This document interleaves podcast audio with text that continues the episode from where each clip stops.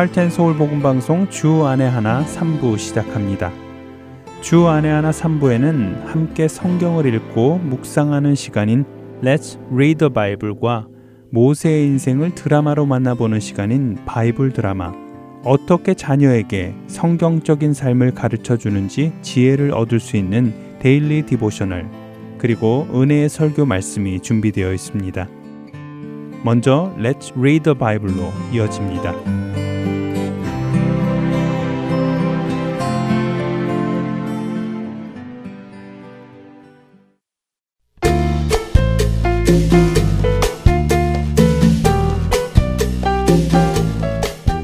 애청자 여러분 안녕하세요. 레츠 리더 바이블 진행의 함혜진입니다.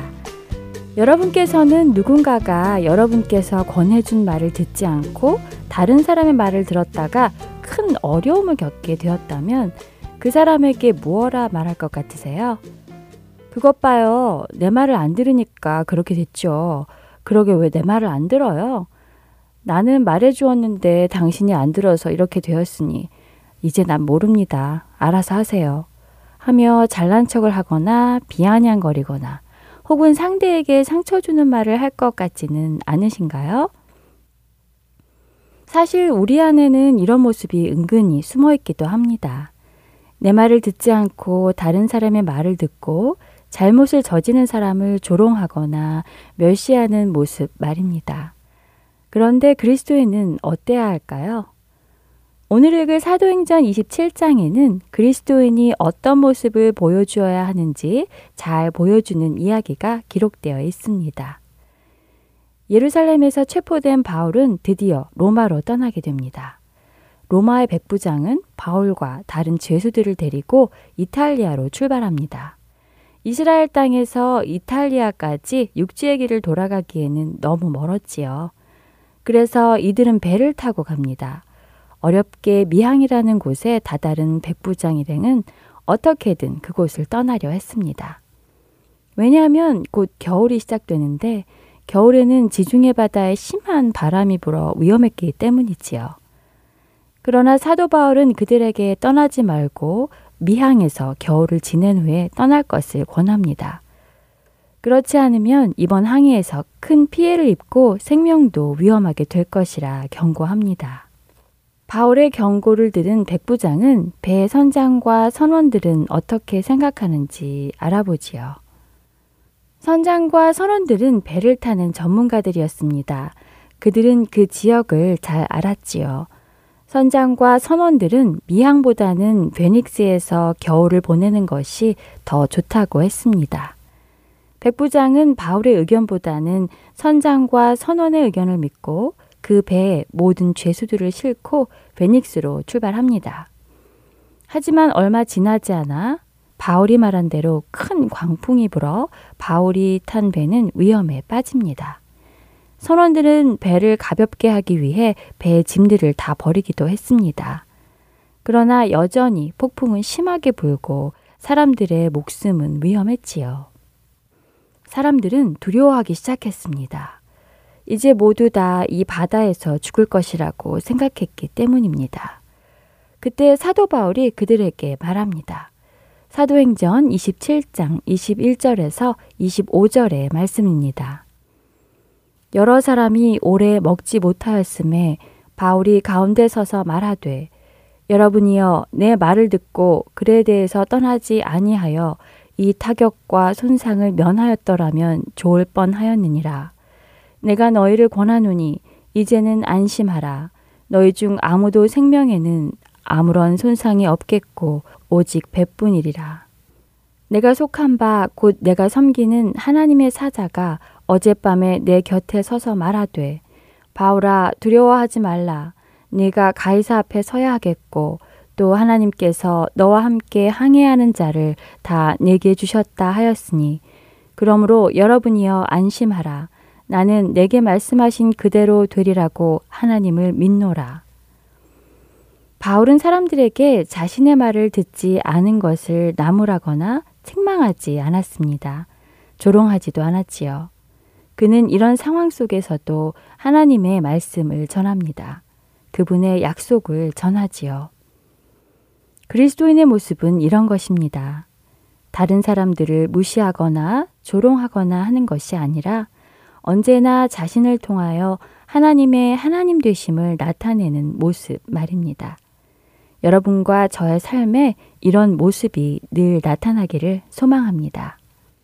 Let's read the Bible. 오늘은 사도행전 27장 1절에서 26절까지의 말씀을 읽고 마치겠습니다. 우리가 배를 타고 이달리아에 가기로 작정됨에 바울과 다른 죄수 몇 사람을 아구스도대의 백부장 율리오란 사람에게 맡기니 아시아 해변 각초로 가려 하는 아드라무테노 배에 우리가 올라 항해할세 마게도냐의 데살로니가 사람 아리스타고도 함께 하니라. 이튿날 시돈에 대니 율리오가 바울을 친절히 대하여 친구들에게 가서 대접받기를 허락하더니 또 거기서 우리가 떠나가다가 맞바람을 피하여 구브로 해안을 의지하고 항해하여 길리기아와 밤필리아 바다를 건너 루기아의 무라시에 이르러 거기서 백부장이 이달리아로 가려 하는 알렉산드리아 배를 만나 우리를 오르게 하니 배가 더디가 여러 날 만에 간신히 니도 맞은편에 이르러 풍세가 더 허락하지 아니하므로 살몬의 앞을 지나 그레데 해안을 바람막이로 항해하여 간신히 그 연안을 지나 미항이라는 곳에 이르니 라세아 시에서 가깝더라. 여러 날이 걸려 금식하는 절기가 이미 지났으므로 항해하기가 위태한지라 바울이 그들을 권하여 말하되 여러분이여 내가 보니 이번 항해가 하물과 배만 아니라 우리 생명에도 타격과 많은 손해를 끼치리라 하되 백부장이 선장과 선주의 말을 바울의 말보다 더 믿더라. 그 항구가 겨울을 지내기에 불편하므로 거기서 떠나 아무쪼록 베닉스에 가서 겨울을 지내자 하는 자가 더 많으니 베닉스는 그레데 항구라 한쪽은 서남을 한쪽은 서북을 향하였더라. 남풍이 순하게 불매 그들이 뜻을 이룬 줄 알고 닻을 감아 그레데 해변을 끼고 항해하더니 얼마 안 되어 섬 가운데로부터 유라굴로라는 광풍이 크게 일어나니 배가 밀려 바람을 맞추어 갈 수 없어 가는 대로 두고 쫓겨가다가 가우다라는 작은 섬 아래로 지나 간신히 거루를 잡아 끌어올리고 줄을 가지고 선체를 둘러감고 스르디스에 걸릴까 두려워하여 연장을 내리고 그냥 쫓겨가더니 우리가 풍랑으로 심히 애쓰다가 이튿날 사공들이 짐을 바다에 풀어버리고 사흘째 되는 날에 배의 기구를 그들의 손으로 내버리니라. 여러 날 동안 해도 별도 보이지 아니하고 큰 풍랑이 그대로 있음에 구원의 여망마저 없어졌더라. 여러 사람이 오래 먹지 못하였음에 바울이 가운데 서서 말하되 여러분이여 내 말을 듣고 그레데에서 떠나지 아니하여 이 타격과 손상을 면하였더라면 좋을 뻔하였느니라. 내가 너희를 권하노니 이제는 안심하라. 너희 중 아무도 생명에는 아무런 손상이 없겠고 오직 배뿐이리라. 내가 속한 바 곧 내가 섬기는 하나님의 사자가 어제 밤에 내 곁에 서서 말하되 바울아 두려워하지 말라. 내가 가이사 앞에 서야 하겠고 또 하나님께서 너와 함께 항해하는 자를 다 내게 주셨다 하였으니 그러므로 여러분이여 안심하라 나는 내게 말씀하신 그대로 되리라고 하나님을 믿노라 그런즉 우리가 반드시 한 섬에 걸리리라 하더라 read the Bible 오늘은 사도행전 27장 1절에서 26절까지의 말씀을 읽었습니다. 안녕히 계세요.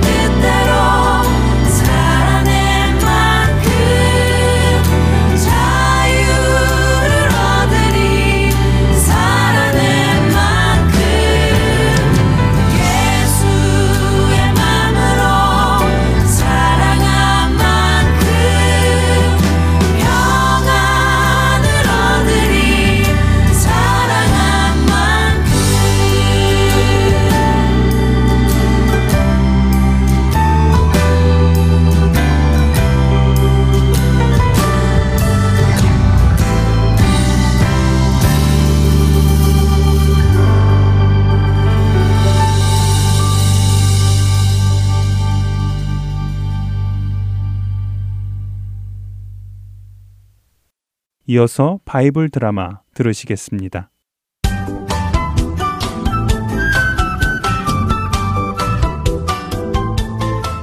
시청자 여러분 안녕하세요. 바이블 드라마 모세편 진행의 박영규입니다. 모세와 이스라엘 민족은 자신들을 치러온 아모리 왕 시온과 바산 왕 옥과 싸워 승리하고 그들의 땅을 점령하게 됩니다. 그러나 모세는 그곳에 머무르지 않습니다.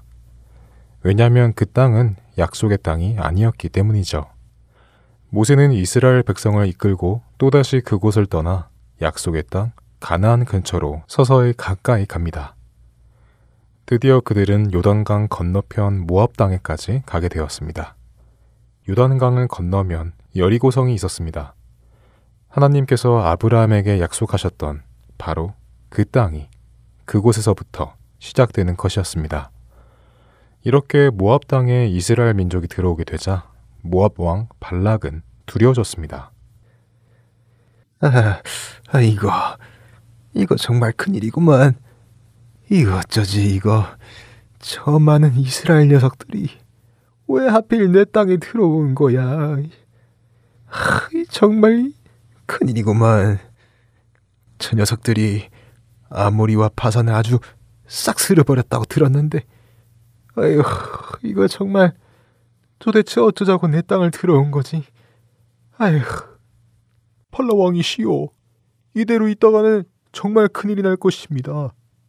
저 수많은 이스라엘 민족들이 우리 땅에 들어왔으니 그들이 먹고 마시고 하면 우리 땅은 남아나는 것이 없을 것입니다. 에이, 시끄럽다. 나도 안다. 그래서 내가 이렇게 묘안을 생각 중이지 않느냐. 음, 오, 그래. 묘안이 생각났다. 아주 강력한 주술사를 불러서 이스라엘 민족에게 저주를 부으면 되겠구나. 헤헤. 여봐라. 어서 가서 유명한 주술사인 발람님을 모셔오너라. 모압의 왕 발락은 당시 중동 지방에서 가장 유명한 주술사 발람을 불러다 이스라엘을 저주하기로 마음먹었습니다. 주술사 발람이 저주하는 자는 저주를 받고 발람이 축복하는 자는 복을 받는다는 소문이 그 지역에 널리 퍼져 있었기 때문입니다. 하지만 발람은 먼 곳에 살고 있었습니다. 모압 땅에서 북쪽으로 400마일이나 떨어져 있는 곳에 살고 있었죠. 그러나 발락은 그 먼 곳에 있는 발람에게 사신을 보내 그를 초청합니다.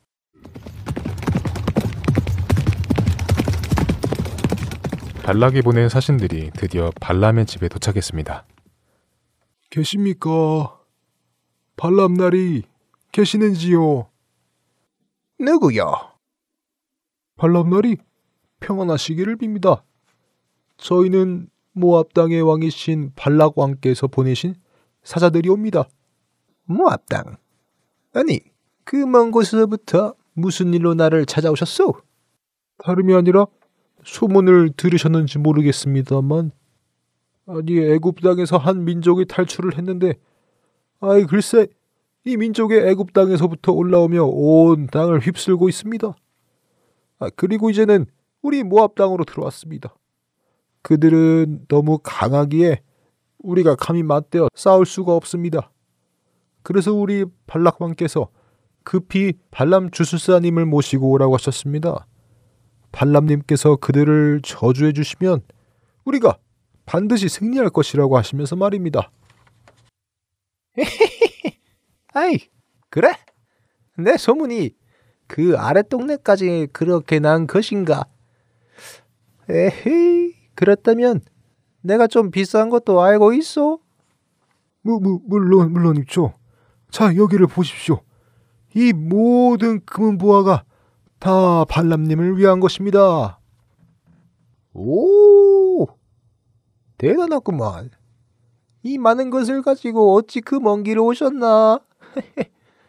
정말 수고 많으시군. 자, 자, 어서, 어서 들어 들어오시게. 밤도 늦었으니 어서 들어와서 좀 쉬도록 하시게. 그 애굽에서 나왔다는 민족이 바로 이스라엘 민족이지요? 내 이미 소문을 들어서 잘 알고 있죠. 내가 오늘 저녁 그들의 신인 여호와에게 물어보도록 하리라. 그 신이 무엇 하는지 내가 듣고 알려주도록 하겠어. 자, 편히들 쉬도록 하시오. 많은 복제를 받은 발람은 신이 났습니다. 과연 하나님께서는 주술사 발람에게 어떻게 하실까요? 바이블 드라마 다음 시간에 뵙겠습니다. 안녕히 계세요.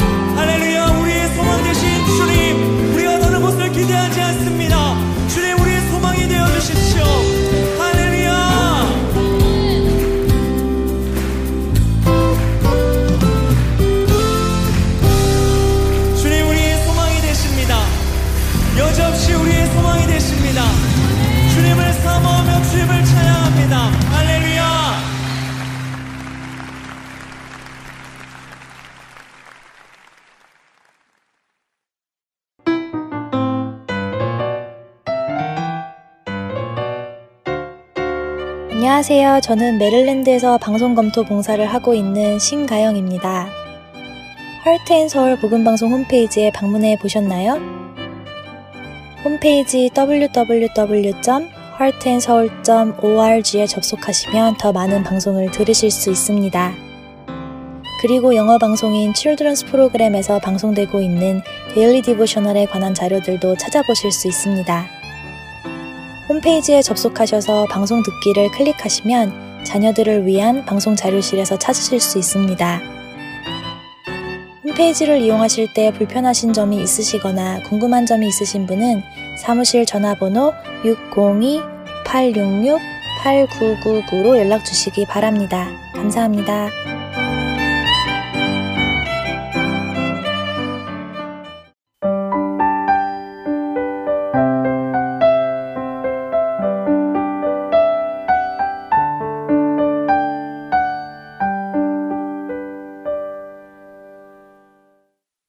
계속해서 Daily Devotional 보내드립니다.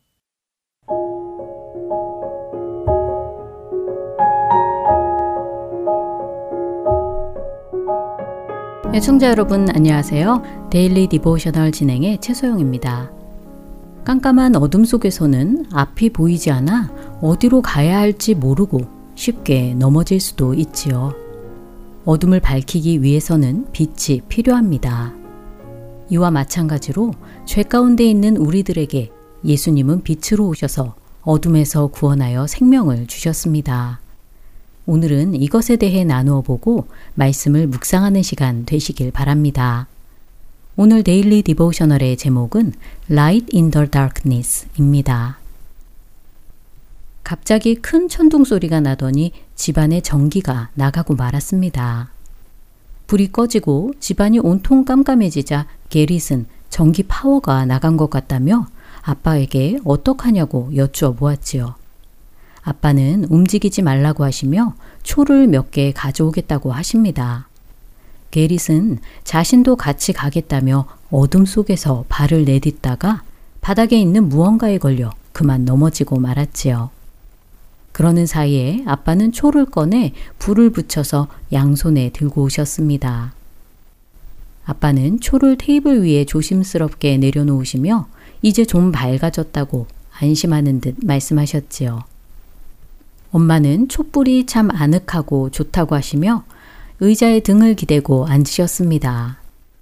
게릿은 촛불이 전기불만큼 밝지는 않다고 하며 그래도 어두운 것보다는 훨씬 낫다고 말하였지요. 불이 나가기 전 책을 읽고 있던 레이아는 다시 책을 읽으려고 촛불 가까이에 다가갔습니다. 하지만 책을 읽기에는 촛불이 그리 밝지 않았지요. 레아는 전기가 없었던 시절에는 참 불편했을 것 같다며 지금은 전기불을 사용할 수 있어 다행이라고 말합니다. 아빠는 레아의 말에 동의한다고 하시며 하지만 지금도 어둠 가운데 사는 사람들이 있다고 말씀하셨지요. 아빠의 말씀에 게릿은 눈이 안 보이는 사람들을 말씀하시는 것이냐고 물어보았습니다. 아빠는 눈이 안 보이는 사람들이 아니라 죄의 어둠 가운데 있는 사람들을 말하는 것이라고 하시며 죄 가운데 있는 것이 신체적으로 눈이 안 보이는 것보다 더 심각한 것이라고 하셨지요. 빛이신 예수님을 보지 못한 자들은 지금의 상태가 문제 없다고 생각하지만 사실은 그렇지 않다는 것입니다. 어두움 가운데 있기에 자신의 상태를 제대로 보지 못하고 있는 것이지요. 아빠의 말씀에 게릿은 아까 자신이 어둠 속에서 앞을 제대로 보지 못해 넘어진 것과 같다고 말합니다. 엄마는 고개를 끄덕이시며 하지만 굿뉴스는 우리가 그 어둠 가운데 있을 필요가 없다는 것이라고 말씀하셨지요. 이 세상에 빛으로 오신 예수님은 누구든지 예수님을 믿는 자에게 그 빛을 비춰주시며 그 빛은 죄와 사망의 모든 어둠을 이기는 생명의 빛이라고 설명해 주십니다. 그때 갑자기 불이 들어왔고 집안은 다시 불빛으로 환해졌지요. 레아는 불빛 때문에 어둠이 사라진 것처럼 빛이신 예수님 때문에 우리도 죄에서 구원받았음에 감사하다고 하며 오늘 이야기는 마칩니다. 자녀들과 복음에 대해 다시 한번 나누어 보시고 자녀들 안에 예수님의 빛이 있는지 이야기해 보시기 바랍니다. 그 빛을 통해 우리가 죄인임을 깨닫고 회개하며 하나님의 용서하심을 경험하였는지 말이지요. 만약 빛이신 예수님을 믿지 않고 스스로 괜찮다고 여긴다면 그는 어둠 속을 걷고 있는 것과 같습니다. 우리는 모두 구원의 빛이신 예수님이 필요한 자들입니다. 자녀들이 예수님을 믿고 빛 가운데 행하도록 도와주시기 바랍니다. 오늘 함께 묵상할 말씀은 요한복음 8장 12절.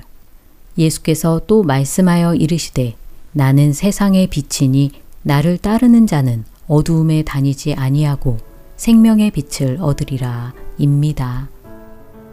우리 자녀들이 생명의 빛이신 예수님만을 따르며 가는 곳마다 그 빛을 드러내는 자들 되길 소망하며 오늘 Daily Devotional 마칩니다. 안녕히 계세요.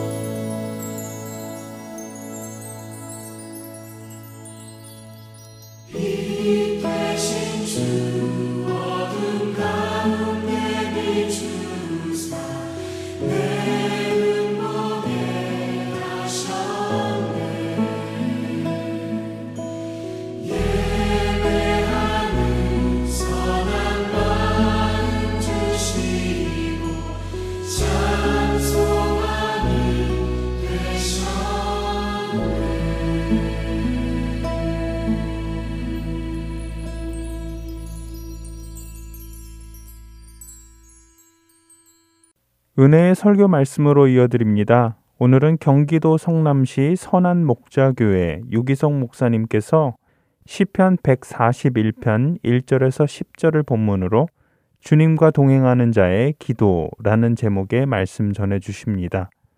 은혜의 시간 되시기 바랍니다.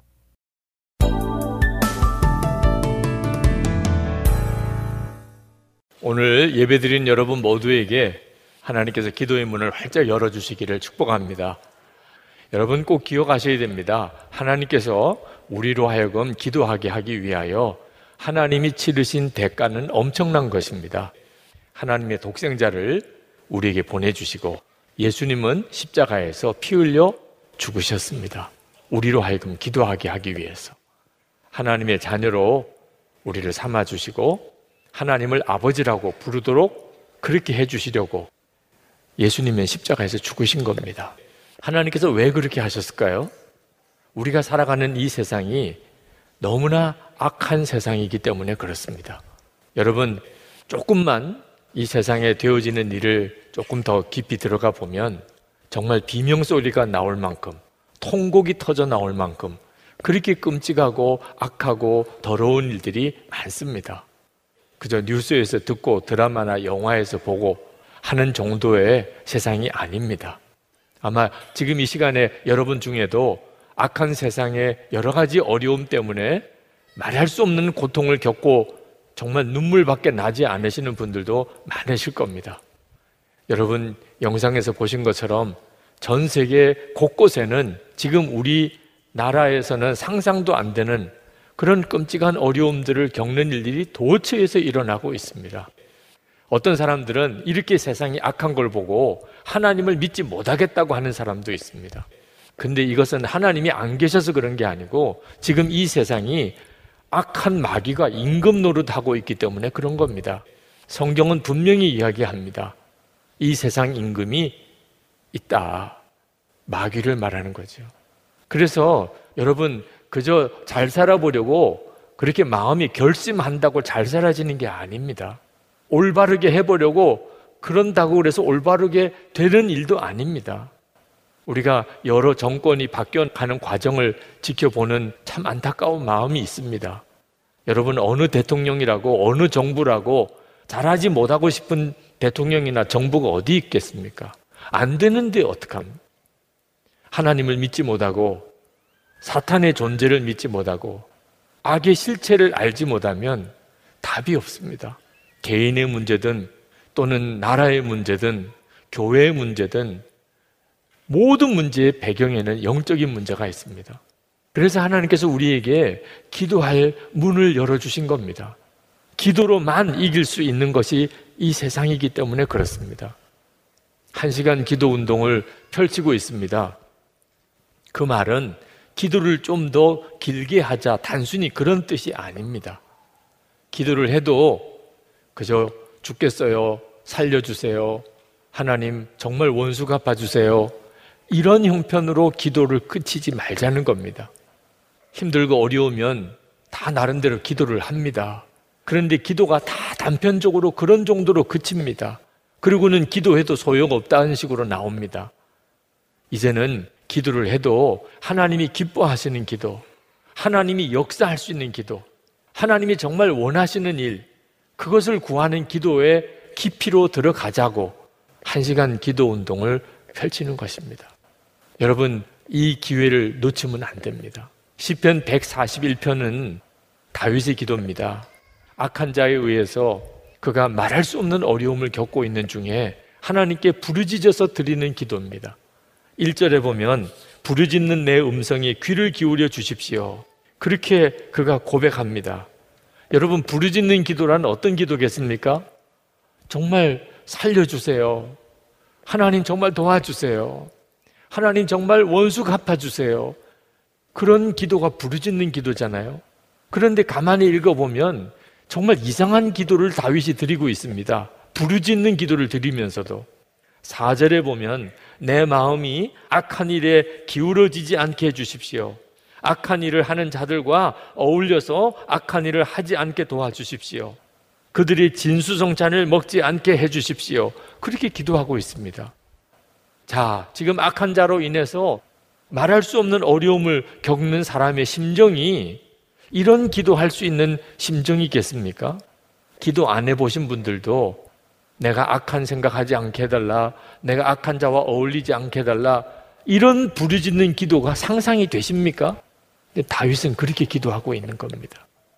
그래서 오늘 우리가 주목해 볼 것은 다윗이 간절히 부르짖어 기도했다는 것보다도 어떤 기도를 드렸느냐 하는 것. 다윗의 기도의 내용이 무엇이었느냐 하는 것. 어떤 사람의 기도를 들어보면 그 사람의 영적인 상태, 마음의 상태, 앞으로 어떤 일이 일어날지 대략 짐작이 됩니다. 우리의 기도가 다 똑같지가 않습니다. 다윗은 악한 자들로부터 우리 사이좋게 지내자, 싸우지 말자, 우리 같은 편이 되자, 우리 함께 좀 어울리자, 이런 제안을 받았던 것 같습니다. 그러려면 함께 악한 자와 어울려야 됩니다. 다윗은 단호하게 거절합니다. 그건 어떤 대가를 지불해야 되는 거지요? 6절에 보면 그렇게 제안하는 사람들이 통치자입니다. 통치자의 제안, 함께 하자는 제안을 거절하면 남는 것은 말할 수 없는 고통스러운 일이죠. 그런데 다윗은 그것을 각오합니다. 통치자와 함께 그가 아무리 통치자지만 악한 자와 함께 할 수 없다는 것입니다. 실제로 2절에 보면 다윗은 하나님 앞에 제사를 못 드립니다. 그때 당시에 하나님께 드리는 제사는 예루살렘 성전에서만 드렸습니다. 근데 성전에서 쫓겨난 거지요. 예루살렘에서 쫓겨난 겁니다.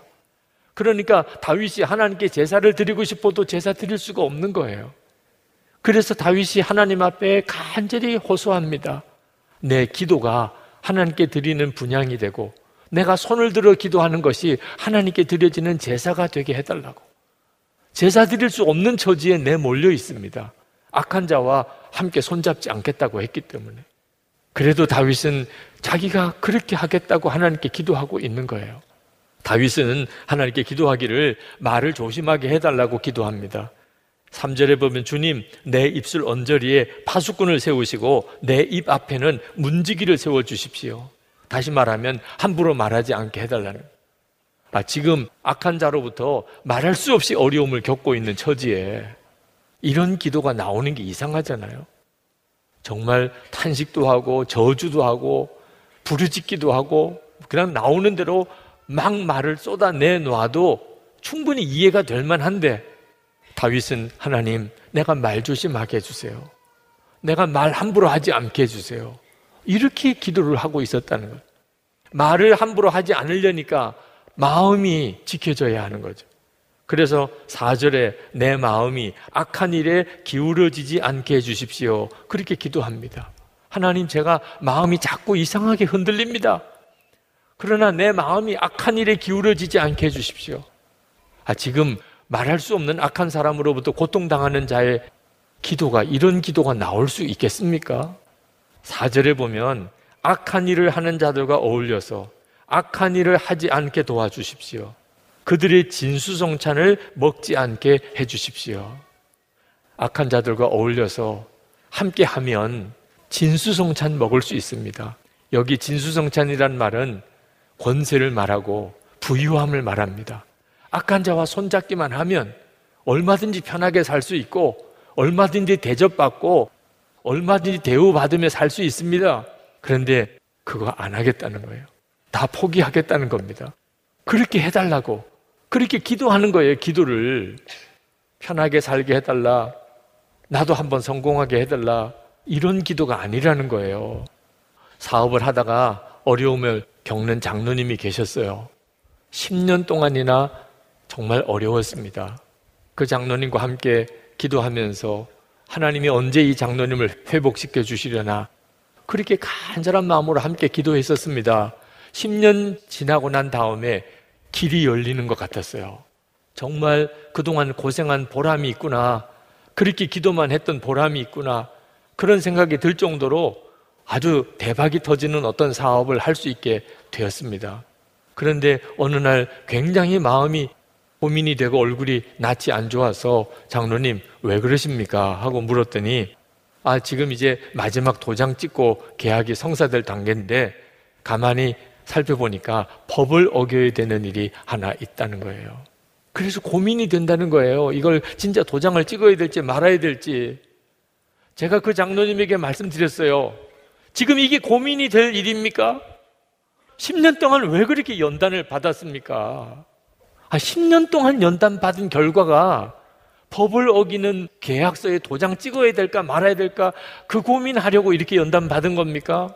장로님, 이제는 고생이 말이 아니고 감옥에 갇혀집니다. 여러분, 우리가 이 진수성찬 앞에서 이렇게 마음이 약해져요. 기도를 그렇게 많이 하는데도 해결이 안 되는 사람들이 있어요. 기도를 얼마나 많이 했냐가 중요한 게 아닙니다. 어떤 기도가 나오느냐가 중요한 거죠. 다윗은 악한 자와 어울리지 않겠다고 결심했을 뿐만 아니라 자기가 성도들과 빛 가운데 교제를 원한다고 그랬어요. 악한 자에게 대접을 받느니 차라리 성도의 책망을 더 원한다. 성도가 나를 때리면 차라리 그게 나를 더 기쁘게 하겠다는 5절 말씀에 의인이 사랑의 매로 나를 쳐서 나를 꾸짖게 해주시고 악인들에게 대접을 받는 일이 없게 해주십시오.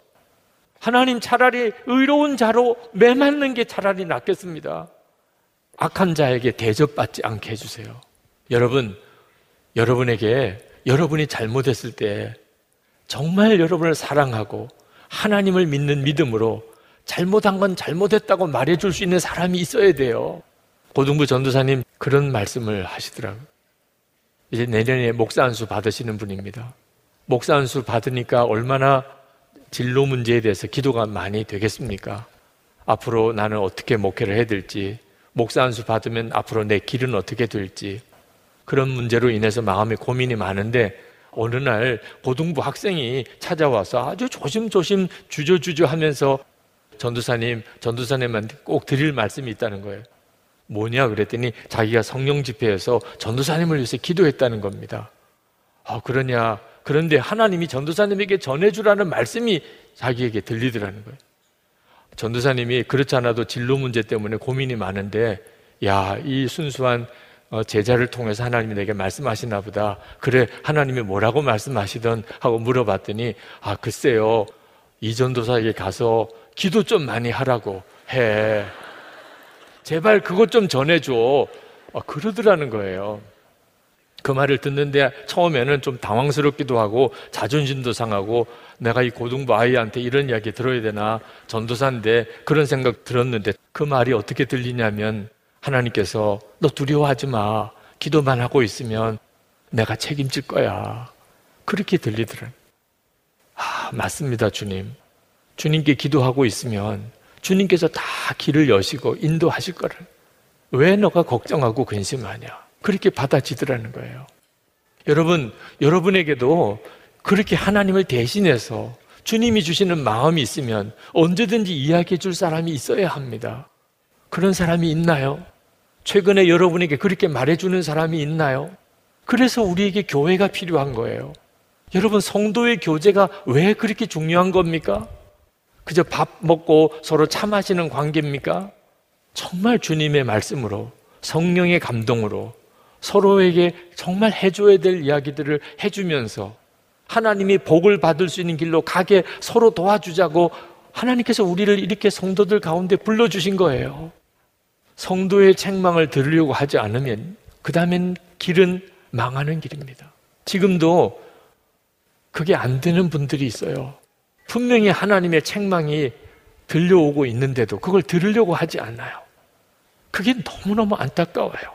다윗이 하나님 앞에 이렇게 기도합니다. 5절 끝에 나는 언제나 그들의 악행을 고발하는 기도를 드리겠습니다. 여러분 이거 아무나 드릴 수 있는 기도가 아닙니다. 어떤 사람의 악행을 하나님께 고발할 수 있다. 그 말은 무슨 뜻이냐면 자기는 죄와 관여하지 않는 사람이란 뜻이에요. 그게 안 되면 도대체 누가 누구 악행을 고발합니까? 마귀가 성도들과 교회의 입을 닫아 버리게 만드는 방법이 뭔지 아십니까? 죄 짓게 만드는 거예요. 죄 짓고 나면 세상의 잘못에 대해서 할 말이 없어집니다. 교회가 성도라도 교회가 세상에 대해서 이거는 잘못이고 저거는 죄라고 말하면 세상이 코웃음 치고 비웃었어요. 당신들이나 잘하라는 거 당신들이나. 그러니 다윗이 참 얼마나 귀한 기도를 드리고 있는지 모릅니다. 그는 모든 것을 포기했어요. 악한 자와는 함께 하지 않겠다는. 우리가 주님과 동행하려고 할 때 때때로 사람들로부터 오해를 받기도 합니다. 때때로는 사람들로부터 근거 없는 비난을 받기도 합니다. 참 그때 괴롭지요. 그때 어떻게 해야 하는가 다윗이 가르쳐 주고 있어요. 6절 말씀에 보면 그들의 통치자들이 돌부리에 걸려서 넘어지면 그제서야 백성은 내 말이 옳았음을 알고서 내게 귀를 기울일 것입니다. 때가 되면 하나님이 다 밝혀 주실 거라는. 나는 오직 하나님이 기뻐하는 뜻대로 가면 결국은 하나님이 다 밝혀 주실 것이다. 울고불고 나를 변명하고 말하고 돌아다니지 않아도 하나님을 진짜 믿으면 주님께 맡길 수 있는 믿음, 담대함이 있는 거예요. 다윗은 도대체 어떻게 이렇게 기도할 수 있었을까요? 그는 악인의 심판을 진짜 믿었기 때문입니다. 악인은 반드시 심판을 받아요. 실제로 보면 맷돌이 땅에 부딪혀서 깨지듯이 그들의 해골이 부서져서 스올 어귀에 흩어질 것입니다. 다윗은 확신했어요. 반드시 악한 자는 비참하게 무너질 것이다. 하나님이 심판을 받을 것이다. 그 확신이 있으니까 아무리 유혹이 와도 아무리 위협이 와도 흔들리지 않는 거예요. 여러분, 독약인 줄 알고 어떻게 독약을 마셔요? 향이 좋아서 마십니까? 맛이 좋다고 마십니까? 악한 자가 멸망할 것을 진짜 믿게 되면 그러면 따라가라고 해도 따라갈 사람이 없습니다. 근데 참 안타까운 거예요. 아직도 악한 자의 멸망을 죄에 대한 하나님의 심판을 진짜 믿지 못하는 이들이 너무너무 많은 거예요. 다윗이 어떻게 악한 자가 이렇게 파멸하고 심판받을 것을 진짜 믿을 수 있었을까요? 다윗이 주님과 동행하는 사람이었기 때문에 그렇습니다.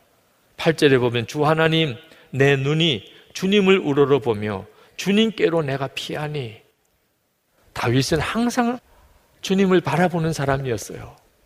주님과 동행하는 사람이었다고요. 그러니까 깨달아지는 거예요. 다윗은 악한 자가 두렵지 않았어요. 그 악한 자들 때문에 고난당하는 것도 두렵지 않았어요. 다윗은 가난도 무섭지 않고 질병도 무섭지 않고 실패도 무섭지 않고 사람들의 조롱도 무섭지 않았어요. 다윗이 무서운 건 딱 하나밖에 없었어요. 마지막에 하나님 앞에서 영원히 벌거벗은 것까지 다 드러나게 될 때, 그때 내가 죄와 짝하고 악한 자와 어울렸던 자였다는 사실이 드러나는 것. 8절 하반절에 내 영혼을 벌겨 벗겨서 내쫓지는 말아 주십시오.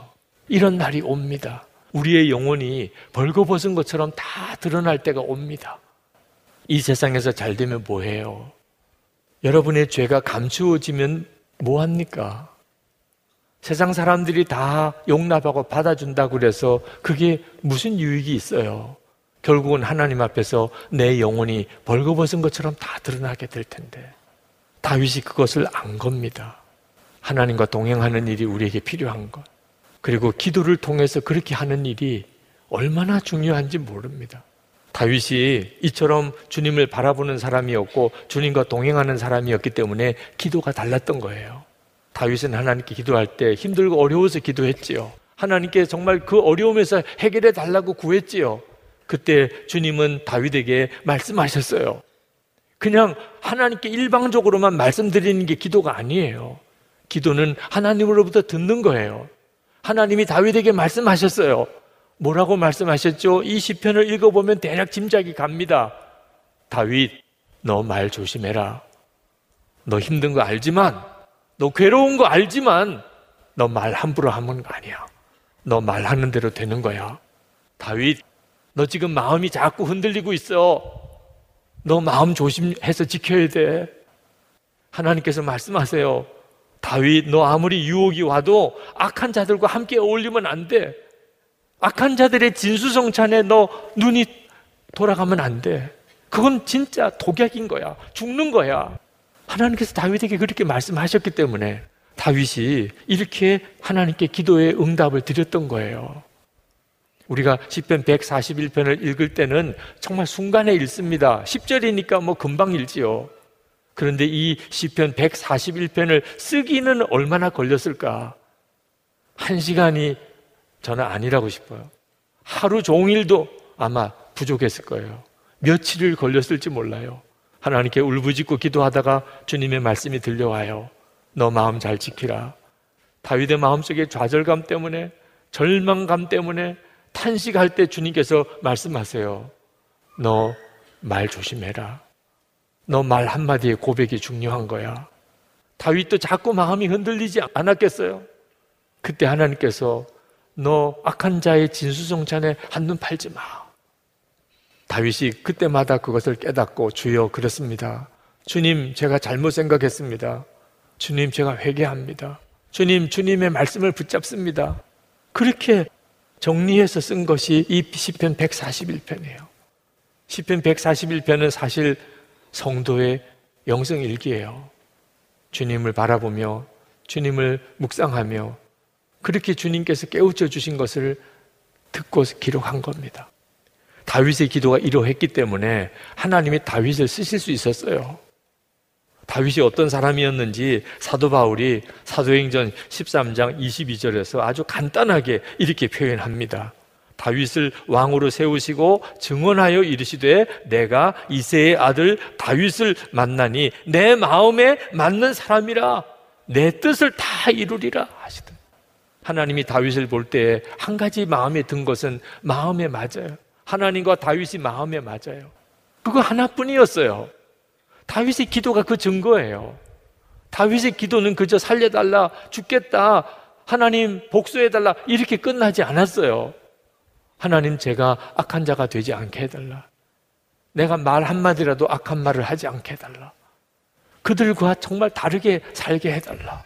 악한 자의 진수성찬에 참여하지 않게 해달라. 하나님이 너무 기뻤다는 거죠. 하나님이 그런 감동을 주셨지만 누구나 다 그렇게 반응하는 건 아니잖아요. 그걸 보고 아들 솔로몬도 하나님께서 내가 너에게 뭐 해주기를 원하느냐 할 때 성전 짓고 그 엄청난 제안을 받았을 때 하나님 저는 그냥 지혜만 주세요. 백성들 잘 재판할 수 있는 지혜만 주세요. 부귀영화 구하지 않았어요. 하나님이 너무 기뻐서 그냥 다 주셨다 그랬어요. 마음에 합하기만 하면. 오늘 이 시간에 여러분 그거 그렇게 힘듭니까? 무슨 돈이 필요한 겁니까? 공부를 더 해야 되는 겁니까? 무슨 노력을 더 해야 되는 겁니까? 하나님께 하나님의 마음에 합한 기도를 드리는 거. 한 시간을 기도하자는 이유가 거기에 있어요.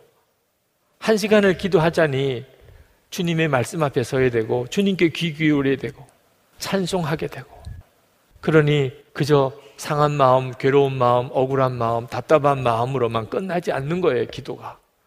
한 시간을 기도하고 내 심령이 회복되고, 한 시간을 기도하고 내 마음 생각이 바뀌고, 한 시간을 기도하고 내 마음과 하나님 마음이 조율이 되는 거예요.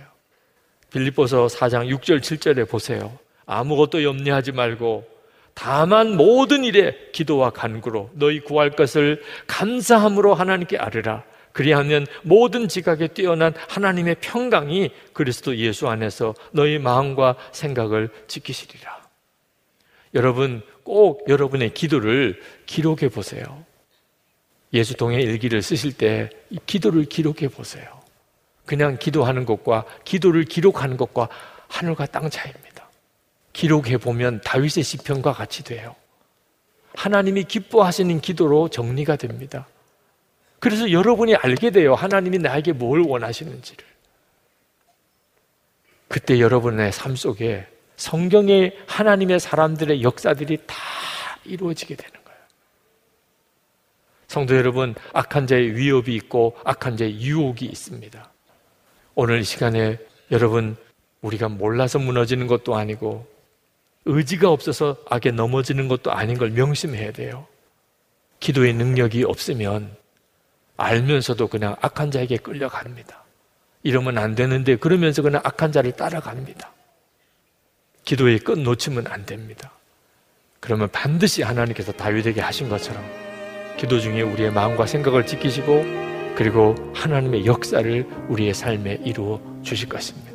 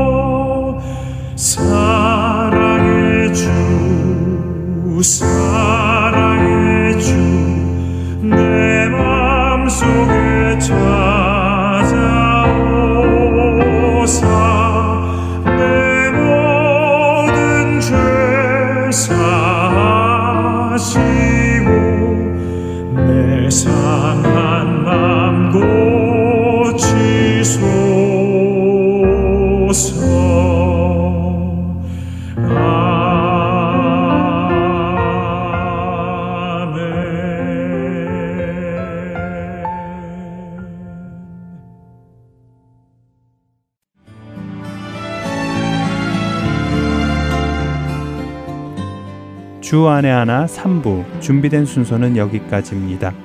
청취해 주신 여러분들께 감사드립니다. 다음 주에 다시 뵙겠습니다. 안녕히 계세요.